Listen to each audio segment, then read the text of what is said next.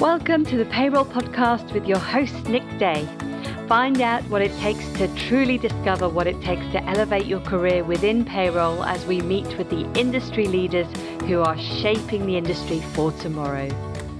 Hello and welcome back to the Payroll Podcast. My name is Nick Day, CEO at JGA Recruitment Group, specialist payroll recruiters. And today I'm bringing you another special episode of the show because today we're going to be focused on the recent statement made by Chancellor Rishi Sunak, which announced an NI and tax rise, which will take effect from July. But is the payroll industry ready to handle these changes earlier? We're going to get into all of that a little bit in just a moment. However, before we do, let me introduce you all to today's guest because I'm joined on the show today by Abigail Vaughan, Chief Operating Officer at award winning payroll and HR solutions provider Zellis. Now, Abigail is an experienced board executive, 18 years' experience delivering large scale payroll and HR transformations. She's a skilled strategic and customer and commercially focused leader who is currently responsible for leading Zellis operations across the UK, Ireland, and India to support over 5 million colleagues every month with HR and payroll services. So, Abigail, welcome to the show. How are you feeling today? Very well. Thank you, Nick. Thank you for inviting me onto your podcast. No, absolute pleasure. Timing is everything in this game, as they say. I think it's an absolutely relevant subject to bring in for a special episode. So, for those not familiar with the recent announcements, and perhaps you're listening to this for the first time as well, the Chancellor's recent spring statement announced that billions of pounds are going to be put back into the pockets of hardworking people with his unveiling of a new tax plan, which will ease the rising cost of living and deliver the biggest cut to personal taxes in a quarter of a century.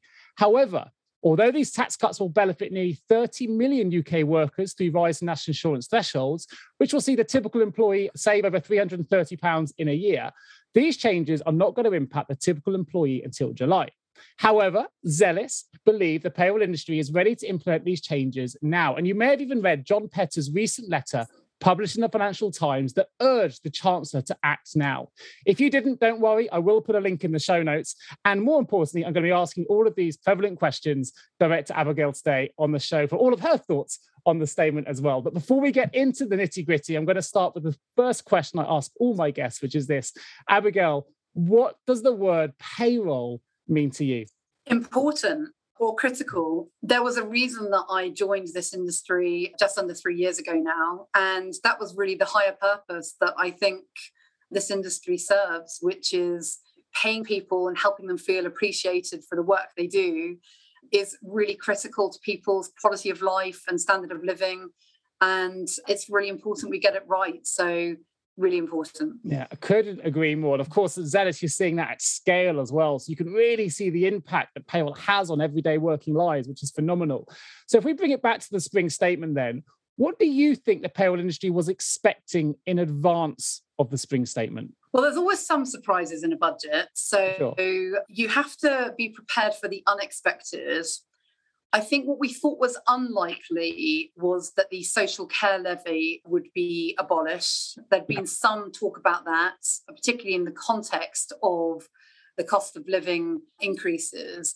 But I think both Boris Johnson and Rishi Sunak had done a joint letter in one of the nationals saying, you know, it's really important we make this change. So, whilst controversial and whilst the timing might not be right, we thought it was probably unlikely that having won the case to introduce a new levy for social care, that that would go away. However, it was clear they couldn't really do nothing because we clearly are in unprecedented times. And when you look at you know energy bills going up 54% next month, when you look at fuel prices higher than they've ever been, when you look at even the cost of stamps going up 10 pence, you know, everywhere you look, your broadband providers putting up 9, 10% increases we are absolutely coming to a cost of living crunch. And to introduce an uh, additional tax at that time is clearly going to have a, a hugely detrimental effect for many people, particularly low earners. So we thought that there was likely to be some adaptation to the proposed tax changes, whether that be thresholds or the values. And so that wasn't entirely a surprise. I think whilst we always want as much notice as possible in the industry, I think we were particularly surprised that we're waiting until July for this to take effect. Yeah. Because putting aside the challenges that we as an industry may have in making change at this pace, for the individual who is facing all of this pressure on their household income to have to increase taxes for three months to then get relief doesn't make a lot of sense for them. And this could make a big difference. So, what we were surprised about is that it wasn't being put through as a change to start for the new financial year on April the 6th. You've used the word surprise. I mean, another word you might I might use would be frustration in the sense that obviously these things take time to go through a full parliamentary process. So maybe that's why, it's, um, from my perspective, maybe they've done it from July because they now need time to put it through a parliamentary process for all those things to work through. But if that's the case, I, am assuming from a brand like Zellis as well, there must have been some frustration if they knew this was going to come. They didn't announce this earlier so that you could have been ready for April. And do you think that's perhaps one of the reasons why they've used July as that kind of kickoff date? It's very hard to speculate on what may have motivated the timing.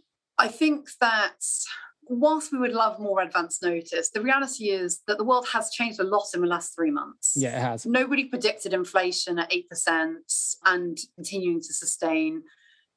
I don't think many of us saw Russia invading Ukraine as a likely scenario, and obviously the impact on energy, etc., and fuel. So you have to respond to the circumstances you're in. We've seen this before in a different context when obviously the pandemic hits and emergency changes need to be brought in with the coronavirus job retention yeah. scheme. The thing that surprised me in the statement wasn't the fact that we didn't get much notice on change. It's more actually that they specifically have called out in the detail that the reason for the delay until July is to allow the payroll software industry and employers to be ready. Sure. And that was the bit that surprised me because it's very specific. What it doesn't say is that this gives us time to go through parliamentary due process or gives all stakeholder bodies the opportunity to actually be ready. Yeah, it specifically right. cites the payroll software industry. And I think that was a surprise because I don't feel, without being critical of the government, because they've got a very difficult job, but I personally don't feel that there's been much consultation on that. And actually, I've seen recently, a couple of days ago, CIPP have put out a snap poll uh, on their website asking how quickly could these changes be implemented, which ideally we would have been consulted on, I think, prior to the change. I'm not sure that the payroll industry is the reason for delay or needs to be the reason for delay. There might be a perception that is required. I'm not sure it's the reality. Now, there probably is other things that are driving the timeline uh, that they haven't been explicit on. They could have been, you know, more clear about what those are. So I guess some of the frustration really then is the fact they've they've always passed the buck a little bit onto the payroll providers to say we want to do this now, but actually it's that we want to make sure that payroll providers are ready, the service providers are ready, and so on to deliver this, and we're not sure that they are without that kind of level of of consultation that you mentioned. So in reality, I guess some of the frustration must be that they the government haven't been more ambitious with their timings. Because you know as you say you pay over 5 million people uh, within the Zellis services that you know you're ready to do this now. And is do you think that's true across the other providers as well? Do you think the industry as a whole is ready for the change now?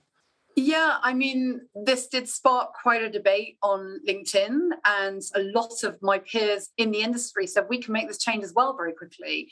I mean, by and large, you know, this is a data change we know that it's very likely that tax is going to change, national insurance is going to change, thresholds are going to change. So, any provider of any scale and credibility will have built this in a configurable way. So, it's a data update. It's a very simple thing to do. Yeah. And that's the feedback that I'm hearing from peers in the industry as well. I think the frustrating thing, actually, uh, additionally frustrating thing behind the payroll industry being cited as one of the main reasons to wait till July is the fact that there are elements of the spring statement that need to be implemented in April. So the employment allowance, for example, is actually a change that has to be made in April. And from a Zellis perspective, and this will be true of again other people in the industry, the employment allowance is in our software, it's embedded and automated. So we've got to make a change to our software for the 6th of April for that anyway.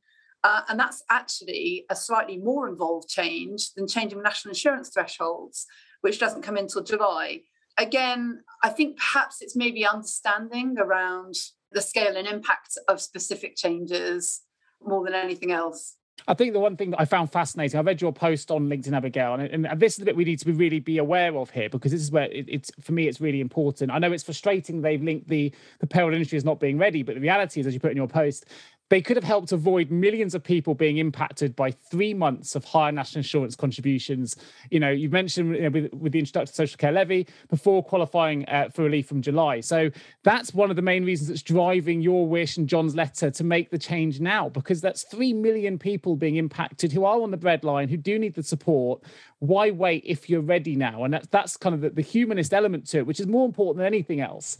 So I guess that must be really frustrating, as if, if as you say, providers are ready and it is an automated change that you can make, it seems even more baffling that that's the case. Yeah. And I think we know this will make a big difference. I mean, for those who are at the lower end of the scale, so earning £12,570, for example, or uh, sorry, earning below that, and this will take them potentially completely out of paying national insurance you know that will save them you know just under 90 pounds in the next three months yeah 90 pounds when your income to your household is less than £12,000 is a lot of money. I mean, it's a lot of money for anybody, but that will help contribute to fuel bills.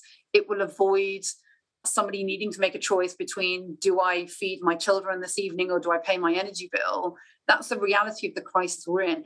I know there is large scale understanding of that. That's why the government's acting. And, and I think the sure. changes are to be commended, to be really clear. I guess we know we can make a difference earlier. And I think the next three months are going to be incredibly difficult for many, many people. Um, and if we can act earlier, ideally we would. Yeah, no, I agree. Well, let's. If I'm a payroll manager listening to this now, payroll professional, and maybe I'm a, a, user of the Zellis software or I use another product, maybe we're not that familiar with how complex it is to make changes to software that that you know support or allow for these legislation changes. So, from a from your perspective, from provider side, how complex is it? How difficult is it to make changes to your software when legislation changes? The answer to this is probably going to feel quite frustrating because the reality is it does depend. It depends on the nature of the change that's being communicated. Yeah. If you go back to the kind of coronavirus job retention scheme, that was a much more complex change. It was doing things and involving a construct that had never been done before. But changing a national insurance threshold, as I mentioned earlier, it's a it's a data field. It's just updating the field. Um, that can be managed, as I say, in most software providers by either just sending out a new data file for consumption or effectively configuring it in the, in the software and doing a patch to the release. So this is definitely on the lower end of complexity but some changes are much more significant. And actually, what often causes the delay is when new legislation is announced and there is clarity to be got around exactly what is intended, where the edge cases aren't maybe properly documented or haven't been thought about. And we then need to work with HMRC and others in order to just clarify exactly what's intended by the legislation. Sure. And so that is uh, you know obviously a much more significant change but that is not this category here so an example of a very very complex change probably the most complex from the last few years that um, I can think of is, you know, average holiday pay. We took years to get ready for average oh, okay. holiday pay. I thought you were going to mention the dreaded word of furlough then, but holiday pay. holiday oh, furlough was complicated because of short notice of yeah, having okay. to implement it, and it was different to what we'd done before. Average holiday pay is particularly complex piece of functionality. I think most people in the industry would say that. Yeah. NI threshold changes just different end of the spectrum. So some things are difficult, don't get me wrong. And actually, to be really clear, the more notice that we can get as an industry on change, the better, because you don't want to rush software changes in. They do need to be properly tested. People need to be confident that it's both in the kind of letter and spirit of the legislation as it's implemented, but as I say, when it's a simple change like this and 3 million people are impacted, yeah. then I feel as an industry, that's our time to step up. We stepped up before with furlough, we can step up again with this. Have you ever asked yourself, how can I recruit payroll staff effectively? Please don't give up on your recruitment project just yet. Here at JGA Payroll Recruitment, we appreciate the difficulties associated with attracting, recruiting, and retaining top payroll talent. We also understand just how costly a poor payroll hire can be. JGA Recruitment are a niche payroll recruitment agency who will partner with you to resource payroll candidates who will improve both the accuracy and efficiency of your payroll department. Contact us today on 01727 800 377 or visit jgarecruitment.com to find out more. So, let's drill down a little bit then on that statement piece again. You know, we, we know he's put the ball in the court of the payroll providers to make sure you're ready. You've got three months now lead in time for this particular change. We think we're ready to do this now. How much notice do you usually get? Like, is this is this is three months a kind of a, a standard time frame that they usually give you, and they're sticking to that, or is this again? Because you mentioned the employment allowances earlier. That's that's effective from April. I don't know. Yeah, it depends sometimes not very much notice. Normally, it's around six months. And okay. for larger changes like things like auto enrollment and things like that, it, it, can be a lot longer. For tax and national insurance, you expect to do it on relatively short notice. And so, as an industry, we have to be prepared to work in a relatively agile way. But, but normally, you get six months or so notice. I think the other piece to add is, ironically, actually, the delay to July for most people in the industry actually adds some complexity rather than if they'd implemented it from April the 6th. And the reason is, is that Directors National Insurance, as an annual calculation and worked out across the months, is uh, now going to need to manage two values one NI value for three months and one for nine months. That is going to make that calculation more complex. And I think most people will have to tweak their software in order to support that change. So, ironically, the delay has actually created a little bit more complexity for software providers than if it had been brought in earlier in, well, the main. I'd imagine it's probably also created a huge amount of work in the sense that people are going to read headline news and think these are impactful from April and not realizing it's from July and it's going to flood payroll departments up and down the, the country with inquiries as to why the changes, you know, they're being impacted now for these first three months. Because I don't think it's it's necessarily been that clear to the everyday individual who's receiving their pay that this is going to you know this is going to impact them from July, and I think that's going to probably going to raise some uh, some some traffic into the payroll departments as well. I would have thought. It's a really really good point. We were already on high alert for contact volumes from April onwards because I'm not sure that people have really understood the social care levy and the fact it's percentage points and not percentage. And therefore, I don't think they'll necessarily understand why their pay has changed, particularly if you're a salaried kind of monthly worker and you're used to a very consistent number. So we were already expecting in April to have quite a flood of contacts to explain why has my salary changed. And I think that's been recognised in HMRC as well because they've advised the industry to put a message on the pay slip, et cetera, et cetera. Yeah. I think what we are potentially now going to see is confusion about why the salary has gone up and a question mark about why it has gone up to that level given what's been recently announced in the spring statement. So i think it's going to be quite a tough time actually for hr and payroll departments in terms of managing through this volume and reassuring people that we have calculated it correctly and that the values are right. Yeah, no, I couldn't agree more. Now you mentioned earlier about the the ninety pound impact for those on the breadline; those are really struggling. But actually, if you're listening to this, this could impact you. You know, whether you're on the breadline or not, it's not just for those that are struggling. So, for example, what would the delay mean to the average worker on an annual wage of say thirty five thousand? Yeah, I mean, actually, we've worked through three scenarios and the values are virtually identical. So if you're on a salary of, let's say, 30,000, you'll pay just over £220 a month in national insurance uh, from April with the social care levy, and you'll benefit by reduction uh, from July of, of £29.81 a month. So if you multiply that by three, you're at £89.43 loss versus if it had been brought in earlier. If you take a 25 year old worker on national minimum wage working about 40 hours a week, they'll be paying national insurance of just over £109 a month. And again, they'll benefit of a reduction of £29.82 from July. So again, that's £89.46 they're missing wow. out on. And somebody, as I mentioned earlier, who is on 12,570, i.e., where the national insurance will kick in from, they'll be paying three months at £89.25. So they'll be paying £29.75 a month. And then from July, they'll pay nothing. So they actually are losing out on £89.25 as well. So actually, regardless almost of where you sit in that spectrum, you're all missing out on around the £90 mark. Yeah, it's phenomenal. Um, and that makes a big difference, you know, at all of those levels to all of those individual scenarios. Wow, I, I don't know, it's probably an impossible question to answer, but do you think the HMRC have run the same numbers across those? And, and do they? Do you think they realise that the, the amounts in almost identical across all three bandings?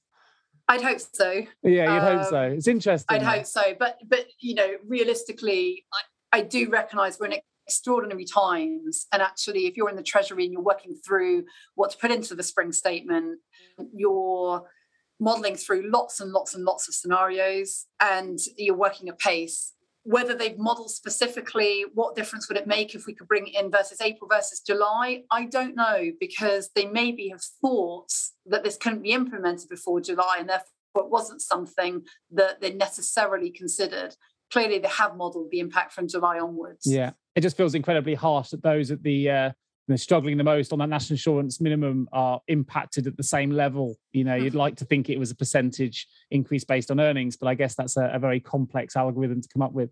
If, if, we bring this back to the furlough piece, you talked a little bit about how payroll uh, managed to adjust phenomenally at, at, at, pace to the changes that the, the COVID uh, legislation brought in in terms of furlough uh, calculations and so on.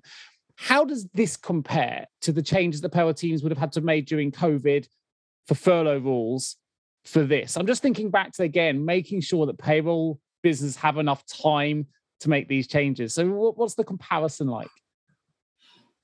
I think when we think back to the kind of March, April 2020 period, I don't think many of us would want to go back there, right? No, I'd I mean, agree. it, was, it was entirely, it was extremely stressful for many reasons, but particularly if you're in the payroll industry, you wanted to make a difference and help save people's jobs. And no doubt as an industry, we stepped up really well and we did save millions of jobs. And I think we should be really proud of that. But we had very, very little notice to implement very, very complex change here. And understandably, it couldn't have been any different. And it was compounded by what I mentioned earlier, which is lack of clarity around the intent or how to calculate some elements of the change.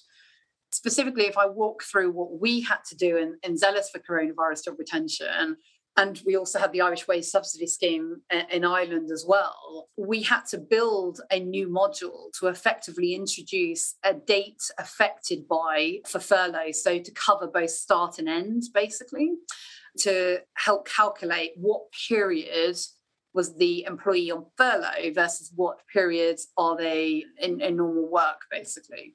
Because that underpins both the value that the employee often got yeah. um, depending on whether the employer topped up. But it also underpinned the claim process to HMRC. And we also needed a mechanism to flag the pay elements that were then to be used in the calculation. And not all pay elements were relevant for calculation for furlough.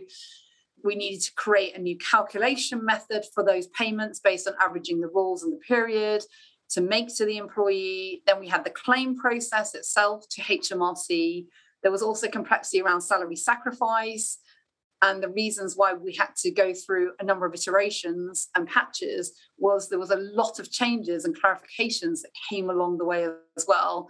Then there were extensions to the scheme. Then there was flexi furlough, where you could effectively be parts furloughed and part not. And the calculation had to be prorated. There was guides that had to be written, webinars, training, support, and as I say, we also had to do all of this in Ireland where the rules were totally different again. Yeah, God. So that was a huge undertaking, and frankly, was six to nine months of work, which we had to do in two to three weeks. And I guess this is the point, really, which is nobody wants to work in those conditions under that pressure and make that level of change to software. I'm delighted we were able to do it and support our customers to be able to claim furlough and make it relatively automated because a lot of our customers are very large scale businesses yeah. who were needing to rely on this scheme. But it certainly is not ideal in how we'd want to work in normal times. But we realized that there was a crisis.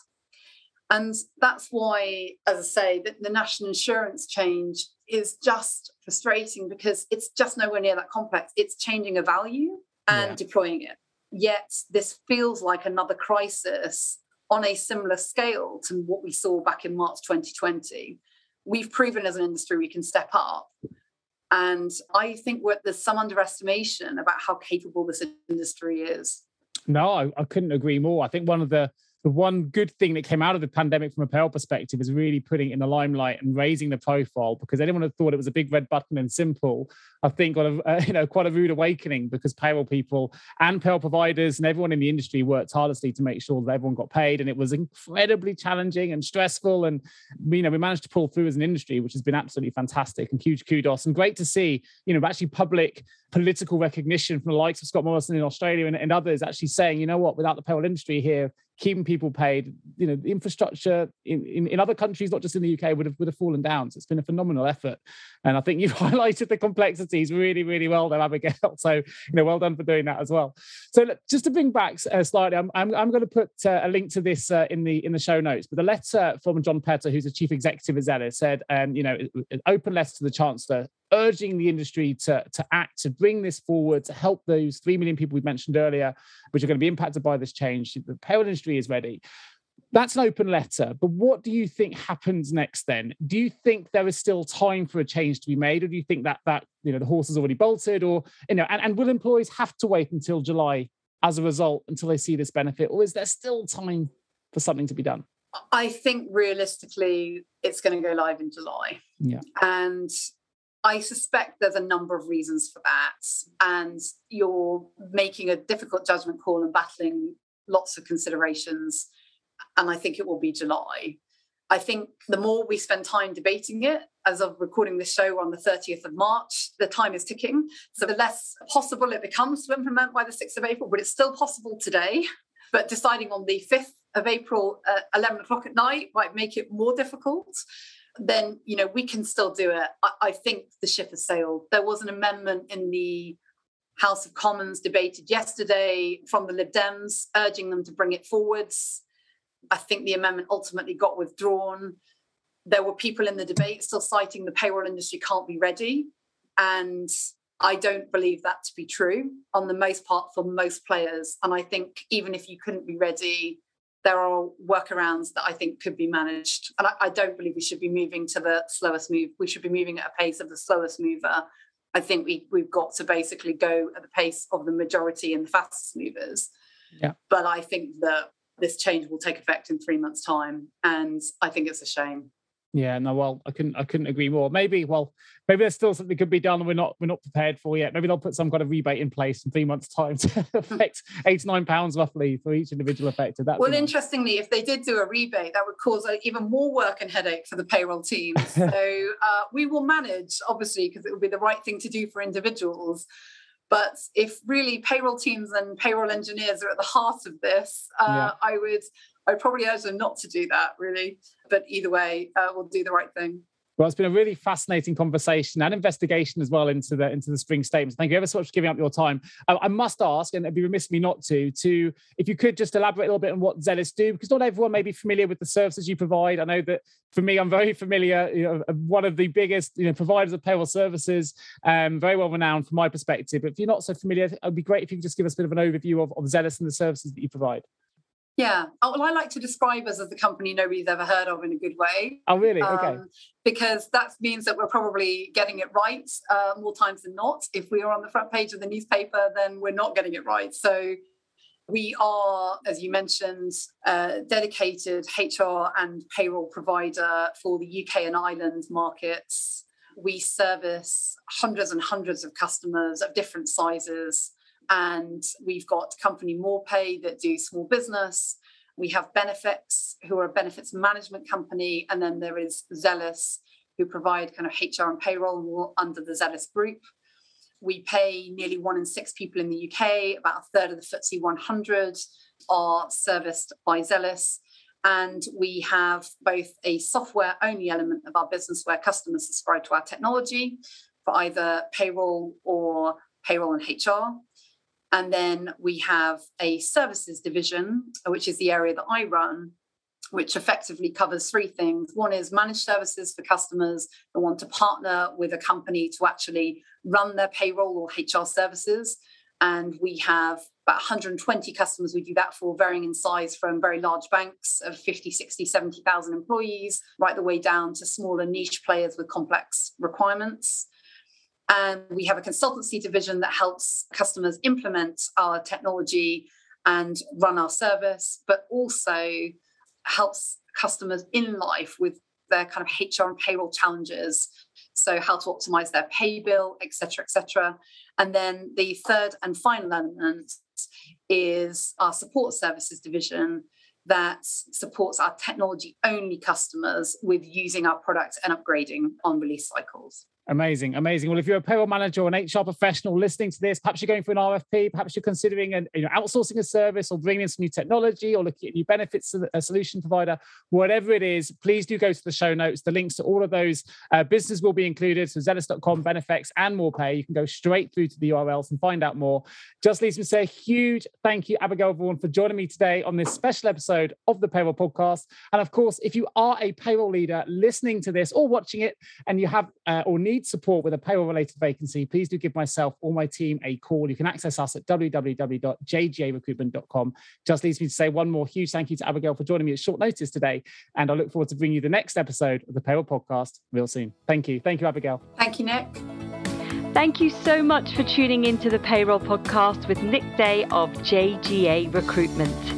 If you need help with a current payroll vacancy, then please get in touch with Nick and his team. All contact details can be found in the episode notes. In the meantime, to make sure you never miss a future episode, please subscribe to the show through any of your favourite podcast channels. Till next time.